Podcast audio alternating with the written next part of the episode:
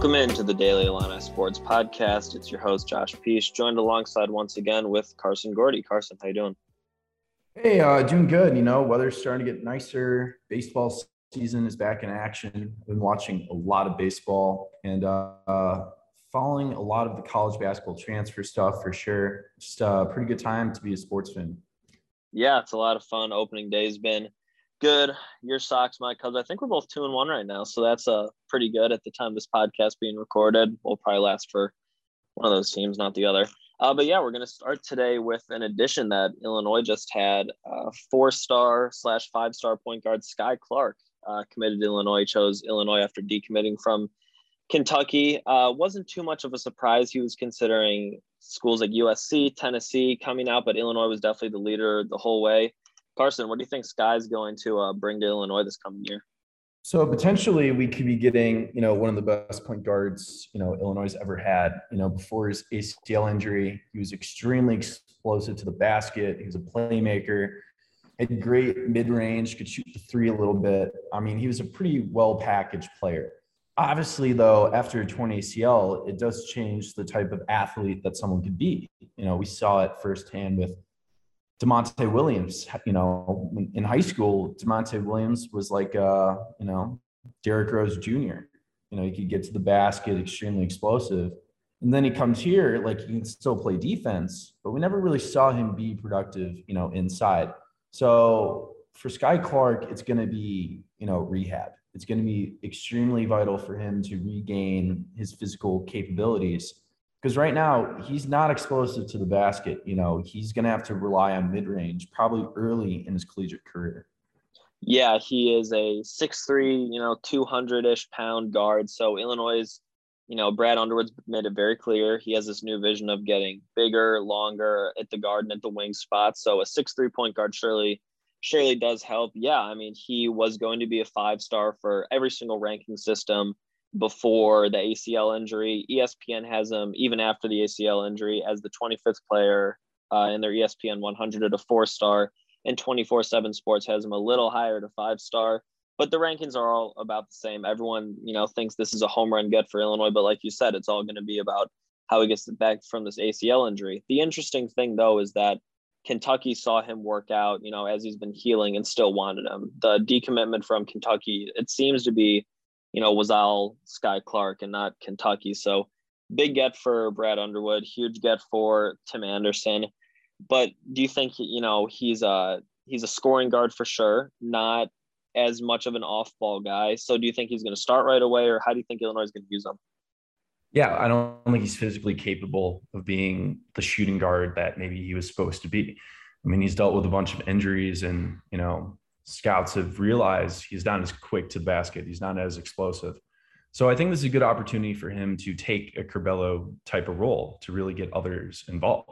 Like we still have RJ, we still have Kofi Cockburn, who's going to put up 22 points a game. Hopefully Coleman has a breakthrough year scoring wise, because we've seen the difference with this program when we don't have Curbelo playing at his best. You know, when Curbelo plays at his best, we almost beat Purdue. We win the Big Ten championship. But when we don't have that playmaking guard, when we just throw it down to Kofi and then try to get a three point shot, it's been super inefficient for our offense. We saw that in the NCAA tournament. So Clark is definitely going to have a chance to really become a true point guard and, you know, become better with mid range, become better with three pointers because he can't just bully people like what he used to do in high school. You know, these people, they're just as good athletes as him. So he's going to have to increase his game with passing and definitely uh, perimeter shooting.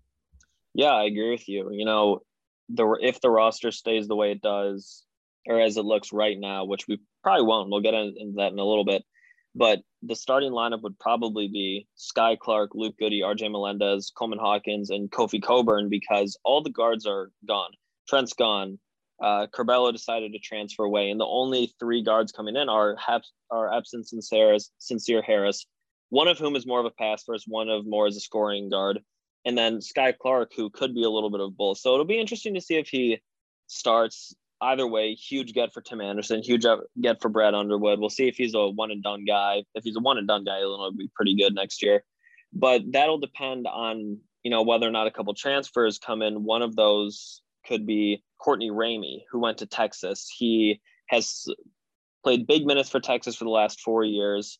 This past season on Texas, he played 30 minutes a game, averaged 9.4 points, three and a half rebounds, and one and a half assists, and a pretty heavy Texas offense with a lot of scores. What do you know about Courtney Ramey and how would he fit with Illinois? Yeah, so he's been a pretty productive guy for Texas, and he has one year of eligibility left. So it's going to be important for Illinois to try to get that, you know, that filling piece. We saw with Plummer one year of eligibility, what we needed was scoring. Well, with this, we can get, you know, a nice physical guard that has a track record performing with good teams. Um, Courtney Ramey, I mean, there are multiple, multiple teams that are interested. You know, you got UConn, you know, you got Kentucky being interested. But I think this is a big recruiting thing. I mean, the guy's from the St. Louis area, and Missouri wants him bad. So for Illinois to be able to get a guy, you know, pretty much a border state, to get a guy that was able to replace what maybe Da'Monte Williams provided for our team, I mean, Courtney Ramey would be huge for a one-year acquisition. Yeah, he'd be good. He is also 6'3", 185, very good defensively. Um, his career high in points per game was 12.2, and that was his junior season in 2021. When, by the way, Texas did win the Big 12 and earned a three seed in the NCAA tournament. It's interesting though because he's more of like a he, he's a very good ball handler and you know can beat a press, all that type of stuff. Very like on ball type of point guard, but he only averages one and a half assists per game. If he came in and started, you know, would that stat with the only averaging one and a half assists bother you? Not really, because he needs to know his role. I mean, I think it's fair to say we need Clark to be, you know, the true point guard. We're not, we're trying to get depth right now. When we lose guys like Trent Frazier, you lose Da'Monte, you lose Plummer. Like, I'm sorry, like I don't want Brandon Pods having to get significant minutes. You know, maybe, you know, Goode struggles. He's immature. I'm not saying that's going to happen, but it's nice to just get that, you know, that senior that you know is going to play with his head on right, who's not going to turn it over who can put up nine points a game. Because I, I, do worry about Illinois scoring input next year. I mean, when you lose Trent Frazier, 12 points a game, Plummer 15, you know, Kofi's going to have a lot of pressure to replicate the season he had last year. So yes, I, I do worry that maybe offensively, you know, this isn't the slam dunk of all slam dunks, but beggars can't be choosers. You know, we're putting a lot of faith in Clark. We're going to think that Goode's going to become a good three point shooter. RJ can, you know, dominate inside for this one, this is a guy that can take 20 minutes. You know, he can, you know, provide good defense. He can make a clutch three point shot. So th- it'd be nice to get him, but this isn't going to make us a Sweet 16 team. Yeah, absolutely. You know, he's again, I believe if he came in, he would start at the one. So it'd be interesting to do, you know, to see what they do with Clark. But you bring up a good point about the scoring because Trent, 12 points a game, lose him. Plummer, who did show some ability to make his own shot, 15 points a game, lose him. Coleman cannot create his own shot. He hasn't proved that. Goode cannot create his own shot. He's hasn't shown anything to make it seem like he can do anything really but catch and shoot. RJ has shown it a little bit, but that's with a smaller sample size. So if a guy like Courtney Ramey came in, it would be nice, you know, for him to potentially average double digits like Trent did. Hopefully, do it more efficiently. I mean, he shot his career low in three point per, uh, percentage was 31, and last year he shot 35 after shooting 41 in 2021. So he definitely has the possibility to score. It would be interesting to see what happens with Skyy Clark. I imagine he wants to start right away. But another place that they're going to need scoring is the wings. We've gone over the point guards, and now one wing guy that Illinois would have loved to have that they lost today to Georgetown was LSU transfer guard Brandon Murray, who is 6'5, only played one year, uh, started in pretty much every game and played about 30 minutes a game, 10 points per game guy you know, he chose Patrick Ewing, who he said he wanted to go there because he sees Patrick Ewing turning this program around. He's had five years. They were terrible last year, but what is Illinois missing out in a guy like Brandon Murray? Well, the big overall scope of this whole conversation is connections. People want to play for people that they feel comfortable with. So for Skyy Clark, he felt comfortable with Tim Anderson. Tim Anderson was a guy that recruited him since his eighth grade, Chicago connections. Well, something that's not been reported that much is that Patrick Ewing hired hired an LSU assistant. So he's following an LSU assistant. You know, this is probably the most comfortable possible spot for him since Will Wade's blacklisted from basketball. But yeah, I mean, Georgetown is a program that has made one NCAA tournament in the past six years, and they had to win their conference title to get there. So I don't know what he's really expecting from Georgetown. He's in a pretty tough conference in the Big East. He's going to have a lot of pressure on his shoulders to try to, you know, help the Hoyas become competitive. But he went there because of his assistant coach. So I think that's the most important thing that, you know, Brad did realize. Like we lost Orlando Antigua, you know, we lost um, Chin Coleman, who had good Chicago connections.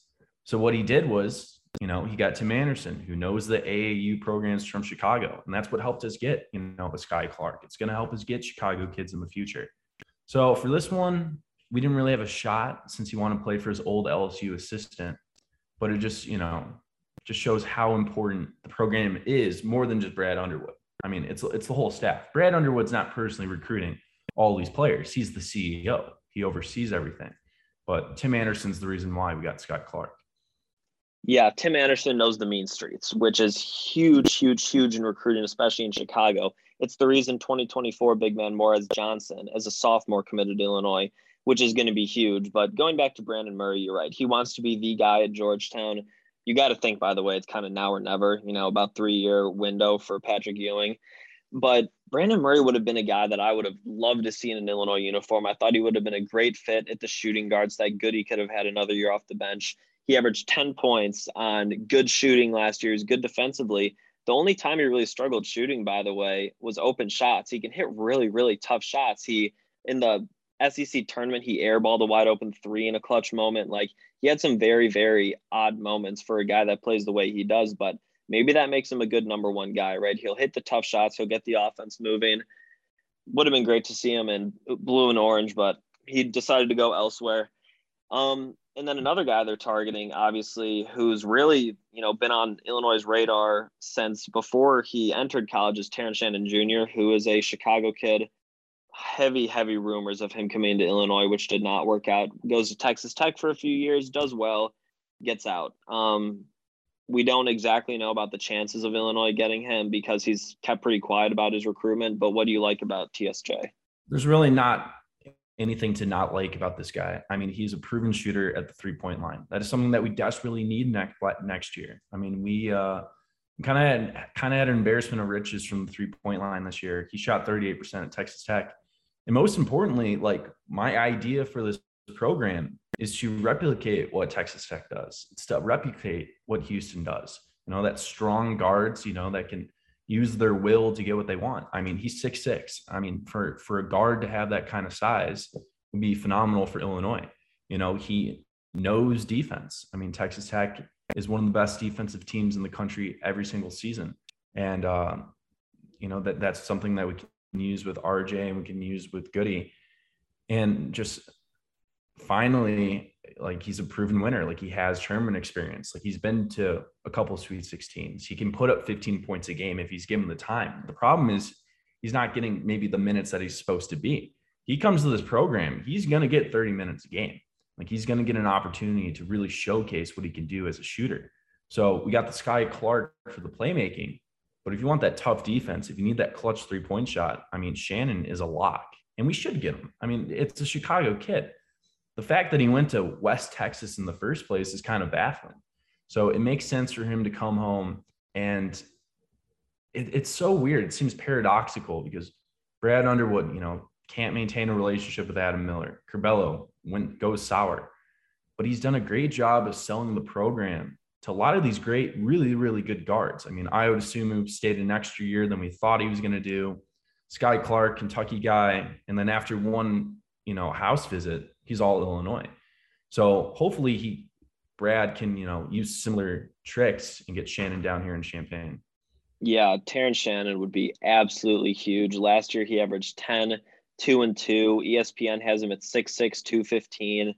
He would be awesome. I mean, like you said, I agree with you. I want Illinois to replicate a Texas Tech type of thing where they're long and athletic on the wings. It's just so good defensively where you can win these grinder games. He averaged 12.9, four, and one and a half in 2021, where he got one more minute. But like you said, he's not even playing 30 minutes a game. So it's going to be interesting. You know, I don't think he was happy with how he was treated, you know, minutes wise, probably at Texas Tech. I know that their new coach has a little bit of a different scheme.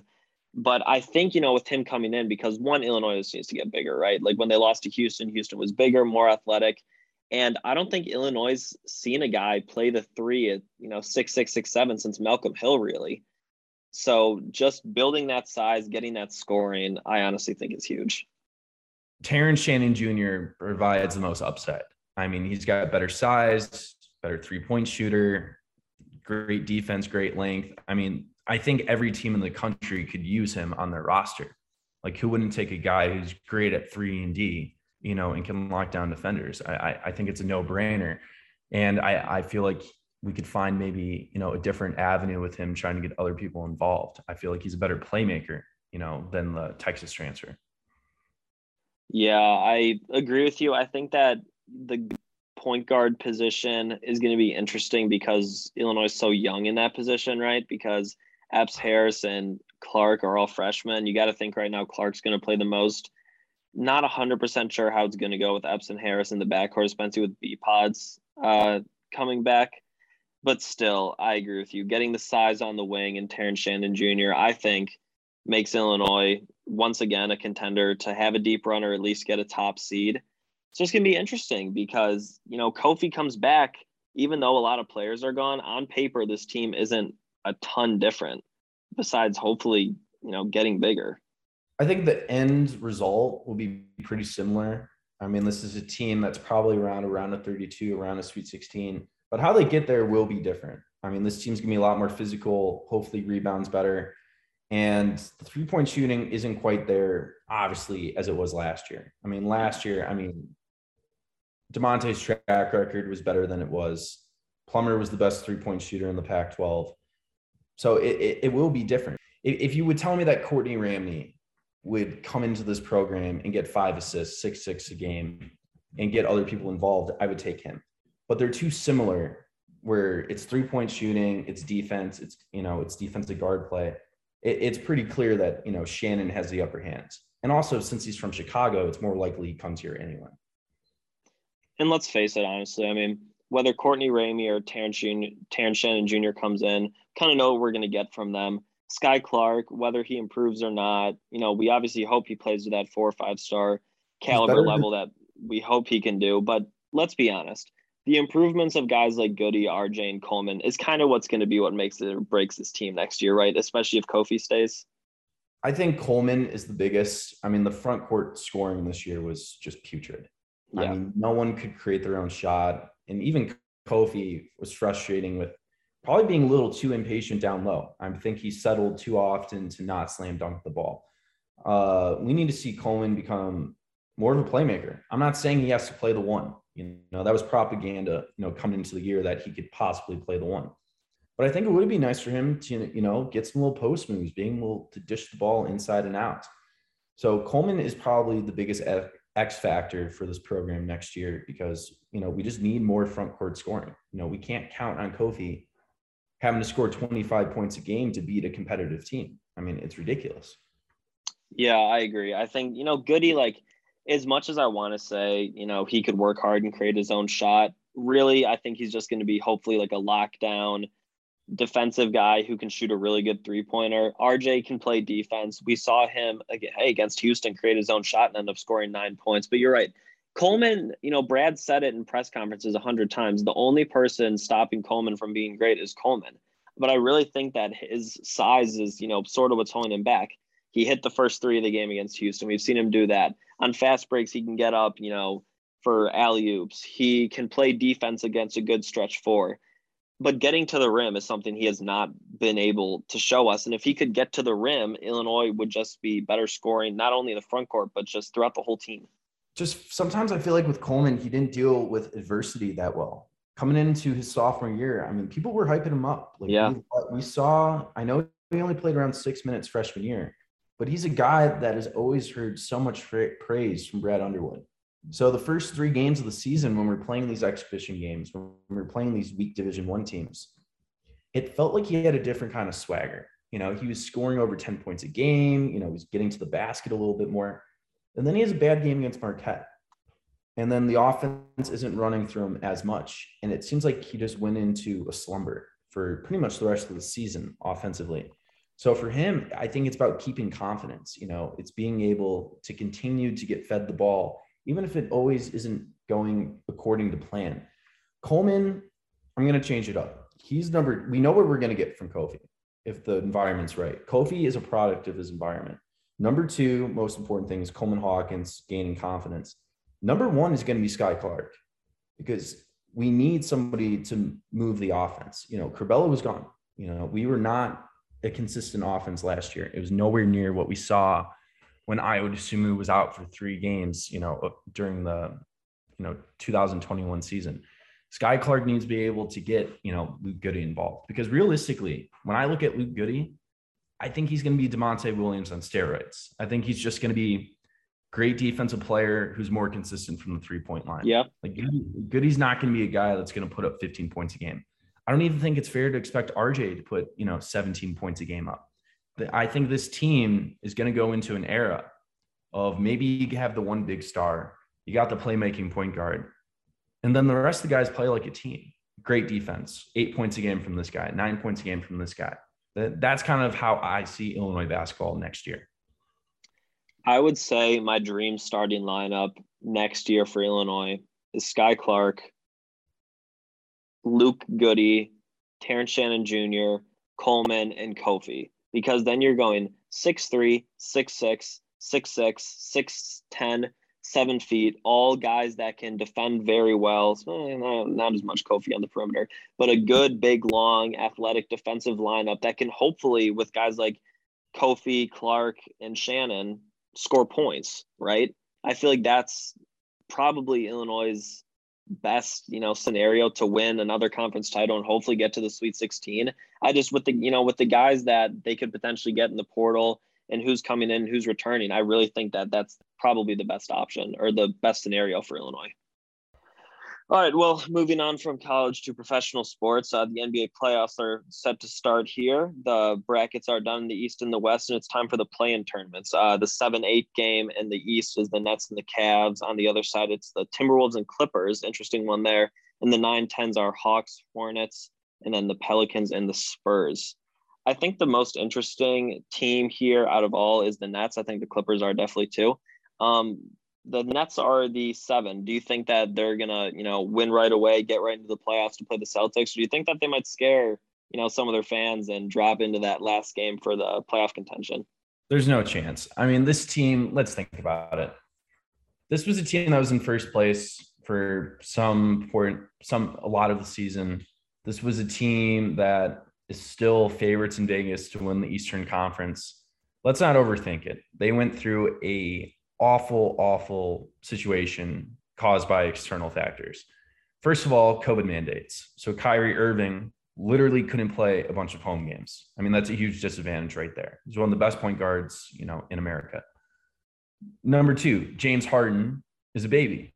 I mean, this is a guy that cries wolf every single time he's in a situation that he doesn't like. We saw it in Houston. We've seen it in Brooklyn. And then, so you get those guys like you got Kyrie Irving you got Kevin Durant. Those are two of the top 10 basketball players in the entire world. For them to get a seven seed, they had to go three and 18 in 21 games. So, what they need to do is beat a Cleveland Cavs team that is nowhere near athletic as them, nowhere near the scoring ability. And then once they get into a best of seven series, I see a hard time of anybody in the Eastern Conference beating Kevin Durant and Kyrie Irving four times in seven games. Kevin Durant's putting up 50 points, you know, at his will. Same with Kyrie Irving. There's no way that Brooklyn, with guys, role players like Seth Curry, you know, Durant, like they're not going to lose to the Cleveland Cavs. They're probably going to make the NBA Finals. Yeah, I'm not totally sure about making the finals, but I agree with you. A couple weeks ago, I probably disagreed with you about Brooklyn. I think I did on the radio actually but recently they've been a lot better. They won their full game, their last four games, which included a 118 to 107 win at home against the Cavaliers. Their recent losses were at home against the Bucks, where Giannis looked like the MVP. At the Hawks, you know, which NBA road games it is what it is. But I'm with you. They're finally starting to get it together with Kyrie playing all their games. KD is probably the best player in the world, if not top two or three. So I like him as well. What about the other teams in the East? Um, there's the Cavs at the eight who would either play the Hawks or the Hornets. Who uh who do you like there to get into the final playoff spot? I like the Hawks. I like stars. I like a guy, an alpha who can, you know, carry a team on his back. And Trae Young has proven that he can do that. I mean, last year, Eastern Conference Finals, probably something that no one in the world really expected. I mean, the biggest storyline from week one or round one playoffs last year was how the Mavericks won the trade over the Hawks because Luke was doing so well. Well, you know, they never the Mavs didn't get out of the first round. You know, Trae Young was playing well in Madison Square Garden, you know, played well in the semifinals, you know, and got to the conference finals. So I look at the Cavs, I don't see a lot of star power. I think they're a good team, but I think they're a year away. I'm taking Atlanta Hawks definitely for the final playing spot. I definitely like the Hawks over the Hornets in the 9-10 game, but I and you know usually I like the team on momentum, but I think I actually am going to go with the uh with the Cavs here. I like what Darius Garland's doing, and though you know they're young with guys like Evan Mobley and Jarrett Allen's not too experienced, I like the backcourt with Collin Sexton. They're big, they're long. I think Evan Mobley might you know ease into the playoffs better than some of these rookies would have, like Scottie Barnes maybe. So I'm gonna I'm gonna take the Cavs. I think they're gonna avenge their seven eight loss and get in to play the Heat. Let's go to the other side. The seven eight game is the Timberwolves, who finished the year as the uh, best offense in the league against the Clippers, who got Paul George back and have been playing very good ball all year, honestly, under Ty Lue. Uh, what do you like for that game? Yeah, I mean, if Kawhi Leonard was playing, I'm taking the Clippers, but you know, home game for the Timberwolves, super efficient offense. And which Paul George are we getting? Are we going to get a guy that can put up 40 points and, you know, kind of win it by himself? Or is it going to be a rusty Paul George who, you know, chokes in the spotlight? For me, games in Minnesota, I'm taking the Timberwolves. I am going to go with the Clippers. I think Ty Lue is easily the better coach in this matchup. And even if Paul George doesn't play super well, he's still great defensively. And the Clippers won a bunch of games they shouldn't have this year without Paul George because of people like Reggie Jackson stepping up, who I think is criminally underrated in the league. So I like the Clippers there. Um, so who do you have for your last spot then? It's either the uh, it would be the Clippers, the Pelicans, or the Spurs. It's hard to really respect the Spurs. I mean, they kind of had to have the Lakers just crumble down the stretch for them to even get in the playoffs. Like this was not a team that Popovich thought he'd be coaching in the postseason. This is complete gravy.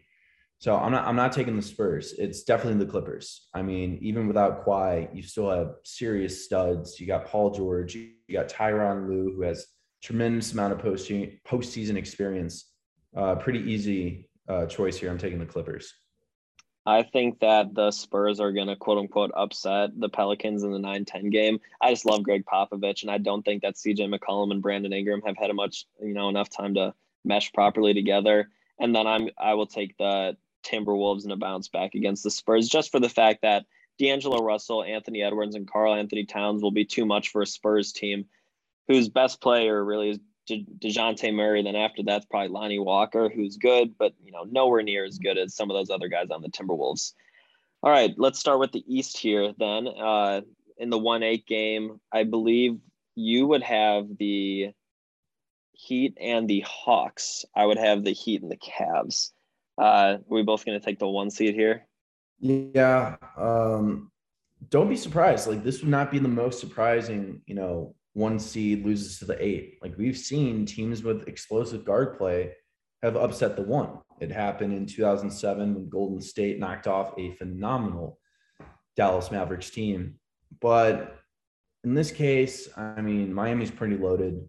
Jimmy Butler's playing pretty well. Uh, Miami Heat in five. But don't oh, be surprised, also, you know, if Trae Young, you know, takes a couple games, you know, into six game series. I'm totally with you. I'm going to go Heat and six here. Let's be honest, the Heat don't really have a go to scorer. Jimmy Butler is not, you know, a pure scoring guy. He's a great small forward who can facilitate offense and is phenomenal defensively. He's not a pure scorer. Tyler Herro really, really struggled in the playoffs last year, but I like Bam. Duncan Robinson's really good too. I like the addition of PJ Tucker there. So I'll take the Heat in six, but I agree with you. It wouldn't be too surprising if that series gets really close. Then in the 4 5, we got the 76ers and the five seed Raptors. I personally think this is going to come down to how James Harden plays, but there's clearly more uh, more star power on the 76ers side, I think. a lot of people like the 76ers because obviously you got Embiid, you know, you got you you got Maxey at point guard, you know, you got Harden. But the problem is Doc Rivers has really struggled in the postseason over time. James Harden isn't as efficient as he should be. I mean, the Raptors have one of the best coaches in the entire league. Um, they're pretty well balanced, play great defense. I'm going Raptors in seven. I think they're going to frustrate the 76ers. I don't think Harden's going to play that well. And I think that's going to spell the end of the Doc Rivers era in Philadelphia. Doc Rivers could definitely get fired if they uh, lose this series. And I still think back to, I believe it was the Western Conference semifinals in the bubble when the Clippers, with a healthy Kawhi and Paul George, were up three to one against the Nuggets. They were even up like 18 in the fourth quarter in uh, game five or something like that and ended up blowing it. But I'm still going to take the 76ers here. I just think Embiid, who could very well win MVP, with James Harden are just too much. Like Fred Van VanVleet is good, but he's matched up against James Harden. I just, I really, you know, the Raptors are well coached. You know, Nick Nurse is not leaving for the Lakers. He's phenomenal. He could have a Gregg Popovich, you know, S career with length like that. But I don't know. I honestly just think that, you know, between Harden and Embiid, Tobias Harris, Matisse Thybulle, Tyrese Maxey, 76ers are just too much. But, you know, if they lose that series, Doc Rivers is definitely in hot water unfortunately for Bulls fans, they got their nightmare matchup against the Bucks in the three versus six series that'll start in Milwaukee. Uh, that's a tough matchup for the Bulls. Yeah, they're going to get swept. No answer for Giannis. Vooch is not playing well defensively. I just don't see any possible situation where the Chicago Bulls win even two games against the Bucks. I don't even think they're winning a game. My my legit prediction is Milwaukee 4-0. It's the, uh According to 538, the Chicago Bulls are the worst team to make the playoffs aside from the Spurs, who are the 10 seed in the plan. I mean, computers wonderful. do not like the Chicago Bulls. They overplayed in the beginning of the season. But for a Bulls fan, good season. I mean, haven't made the playoffs in four years. This is more just sets the foundation. But yeah, this is going to be a pretty quick postseason trip for Chicago. Vooch, didn't work out with the Bulls. I know he's going to be there for another year, but he just didn't work out. P. Will is very good. He scored 35 last night against the Timberwolves, and he plays good defense. But let's be honest, he's 21 years old. He's not enough for Giannis. DeRozan's old. LaVine's good. Lonzo Ball's hurt. Uh, Bulls are going to get swept. Then over in the 2 7, this is very, very interesting. It's the Celtics and the Nets. Um, I'm taking the Nets in this series. Uh, I think it's going to go to six, and it's going to be the Nets. I just Jayson Tatum is awesome. Jaylen Brown's awesome. Outside of them, I just don't love the Celtics, where the Nets have arguably the best player in the world in KD. Kyrie and him are starting to play really well together right now, and Kyrie can go off for 40 if he wants to. Seth Curry, Andre Drummond, Nicolas Claxton, Simmons might, you know, come back. We'll see what happens there. But regardless of if Simmons plays, I like this. I like the Nets here. Yeah, pretty clear. I'm taking the Nets. Computers love the Celtics, but I mean, they don't have the star power like the Nets. I mean, you have Kevin Durant. He's going to put up 40, 45 points a game if he needs it. Kyrie Irving, you know, he's the best one-on-one guard. I mean, good luck trying to stop him in isolation. Um, pretty clear here. I'm taking Nets in six. Because yeah, they're not, seven, they're not a seven seed. I mean, they had to go three and 18 during COVID issues, James Harden issues. I mean, any normal year, they're a two, three seed at worst. I mean, this is a nightmare for the Celtics. If you're the Celtics, I wish they would have lost yesterday. So they got to play the Bulls, and the Bucks had to play, you know, the Nets. You know, this is this is a punishment as a two seed. You know, the Bucks might have lost purposefully yesterday in their last I, game. Why wouldn't you? You were literally yeah. helping your future by losing a meaningless regular season game. Exactly. Honestly, you know what? You're not even surprised if the Nets win this thing in five. Like Robert Williams is done for the Celtics. This is unfortunate for the Celtics and their first year head coach. But yeah, I'm with you. Nets in a quick series. Let's go over to the other side of the bracket. Uh, I believe I have Suns versus Clip, uh, Suns versus Clippers, and you have Suns versus Timberwolves. Who do you got in that series? And the best record in the NBA, by the way, Phoenix Suns. Yeah, I mean Phoenix. Everyone was kind of scared I mean, Chris Paul's gone. Look where they were before Chris Paul. You know, they were a lottery team for six straight years, but they didn't miss a beat without Chris Paul. I mean, the foundation is set, you know, with, you know, Monty Williams coaching, you know, Booker's still putting up, you know, 27, 28 points a game. And now Chris Paul comes in and Yeah. immediately he made an impact. I mean, he is just so good with getting everybody involved. Um, Suns, maybe you drop a game, you know, that happens. The 73 win Warriors lost to at least a game in every series. It's not a big deal. I'll go Suns in five. Yeah, I I mean you you hit on all of it. I think Ty Lue is a great coach, and I have the Clippers in this series. And Paul George is awesome, which is why they're going to get one game because for one game he might hold Booker down.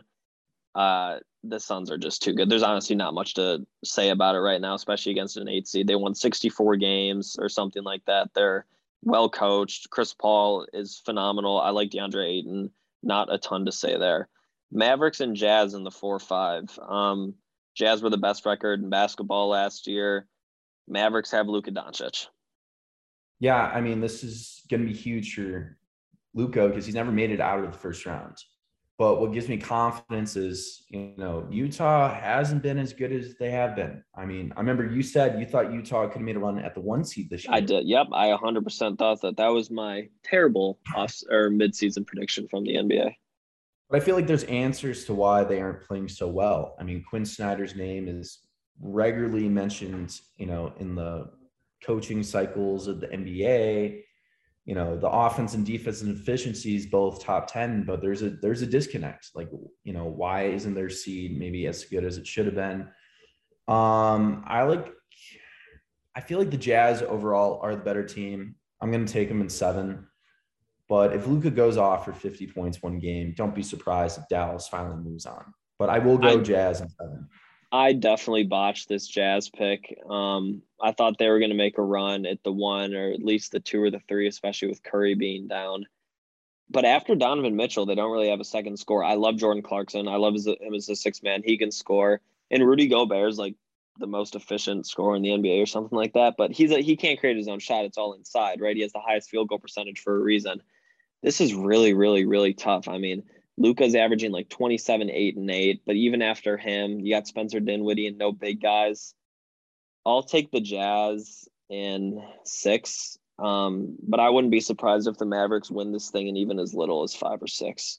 Uh, three six. Another good series. Uh, healthy Warriors with Steph Curry against Nikola Jokic and the Denver Nuggets. Yeah, which Golden State are we getting? Is Klay Thompson going to play well? You know, is Steph Curry going to, you know, go back to last season's form? You know, Jordan Poole is really the guy that shined for the Golden State Warriors. You know, uh, us Illinois fans remember him from his Michigan days, and he's just playing really well up there. I mean, 18 points a game, 91% free throw shooting. I just think Golden State has too many scores. I think, you know, they haven't been in the postseason in a couple years, but this is a team that won, you know, three titles in four years, you know, with pretty much the same core. So I'm going to take Golden State in six. Yeah, Jokic has like the highest per numbers for almost every single category in the MVP race is why even though I like Giannis more, I think Nikola Jokic is ultimately going to win it. But I don't think Jamal Murray is going to be back. And there's a reason that they have the MVP and they're the sixth seed. I'm also going to go the Warriors. I think they're going to win it in five. Klay ended up playing very, very well last night and scoring 40 points. Curry has turned it on the playoffs before, even though he doesn't have a finals MVP. Like you said, Poole is good. Um, I think that there's just not a, enough, you know, power around uh, Jokic. So I'm going to go Warriors in mm, six. And then it's the two seeded Grizzlies. I have them against the Timberwolves, and you have them against the Clippers. Who do you like here?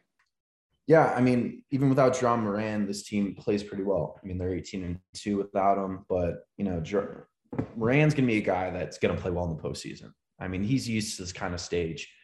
Remember his days from Murray State? I mean, he played phenomenal in the NCAA tournament. I know they were a 12 seed against the fifth seed Marquette, but everybody and their mother knew, you know, John Moran was going to play and win that game. I like the Grizzlies in five or six because I don't know. You, you, might lose a road game. This team's pretty inexperienced, but I like Jaren Jackson. You know, I like John Moran. Grizzlies are a good team. They're going to win this game, series pretty comfortably. The interesting thing about this series is that the Grizzlies are good with John Morant, and they're arguably even better without him, which is very weird because Ja's probably a top three point guard in the league right now. But the Grizzlies don't play awesome defense And the Timberwolves has the number one offense in the league, which is why I think this series is going to be closer than some people may think. I'm still going to take the Grizzlies because they're well coached. They're probably going to get the coach of the year. And they have the home court advantage, and John Morant's awesome. Karl-Anthony Towns is very good. D'Angelo Russell has performed in the playoffs before. We'll see what Anthony Edwards can do, former number one pick in the draft. I'll take the Grizzlies in six, but I wouldn't be surprised if the Timberwolves made more noise here. Um, let me just add yeah. this real quick. Yeah. Remember the last year Kevin Durant was with the Warriors. You know, he was injured a lot, and the Warriors were like 25 and four without Kevin Durant, and everybody thought they played better without him. And then in the NBA Finals, when Kevin Durant didn't play, the Raptors the Raptors beat the crap out of them. Yeah. Comparing regular season games where there's a bunch of load management, there's 82 of the games, like that's not apples to apples comparison to the playoffs. I mean, you need an alpha like John Moran who is willing to take the game winning shot at any time. You know, the the guy that is not willing to lose. So I I think Moran here, Moran, whatever Ja Morant is necessary for the Grizzlies if they want to, you know, make a conference finals or make the NBA finals somehow. Yeah, Ja Morant's super important for the Grizzlies. I just wish he played played better defense. All right, that's going to do it for today's episode. The play-in tournament starts on Tuesday night with Cleveland and Brooklyn and the Clippers and Minnesota. Carson, thank you again for being here. This has been the Daily Illini Sports Podcast.